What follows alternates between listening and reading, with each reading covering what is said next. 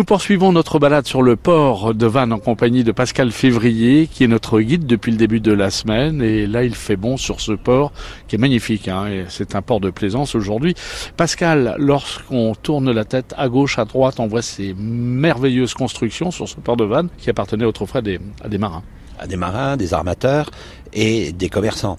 Euh, il y a quelques hôtels particuliers. Il y a, il y a en face à bas l'hôtel de la Bourdonnais qui est assez euh, connu, qui est juste sur la rive gauche. Donc rive gauche, c'est quand on a la porte Saint-Vincent et qu'on regarde le port. Rive gauche, c'est euh, donc à gauche et la rive droite, donc c'est sur la droite. Euh, et l'hôtel particulier de la Bourdonnais qui est vraiment un bel immeuble, qui était en fait un immeuble d'armateurs. Et toutes les grosses maisons que l'on voit là, c'était soit des armateurs ou des commandes des capitaines de, de navires ou des commerçants, des grossistes qui et, et, des activités connexes aux activités portuaires. Alors ici, les commerçants, est-ce qu'il y avait un, un, trafic, il y avait un commerce de voile?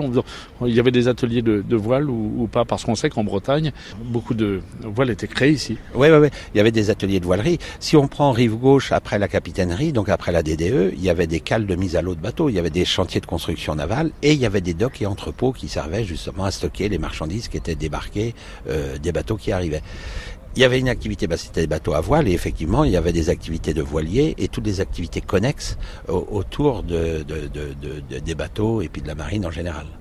Alors, la réputation de ce port est peut-être moins tendancieuse que d'autres ports comme les grands ports Brest, Saint-Malo, Le Havre ou autres, parce que les marins aimaient faire la fête, aller traîner dans de drôles d'endroits. Euh, Vannes n'a pas cette réputation. Vannes est une ville dite sérieuse. Oui, sérieuse euh, de ce que l'on voit. Après, moi, je connais pas tout non plus. Mais c'est vrai que bon, Vannes n'a pas une réputation sulfureuse. Il n'y avait pas non plus de, de marine nationale, il n'y avait pas euh, de marine de pêche, enfin de, de, de, flotte de pêche a priori. La flotte de pêche était à, à, à Séné, comme je vous l'ai dit, et le côté un petit peu malfamé était, soi-disant, du côté de Séné, qui avait une mauvaise réputation. Euh, euh, mais non, Vannes, c'était bah, une ville de, préfecture, une ville de, de notables, de, de notables, de fonctionnaires et puis aussi de, garnison. Hein, il y avait un gros pôle de garnison sur Vannes.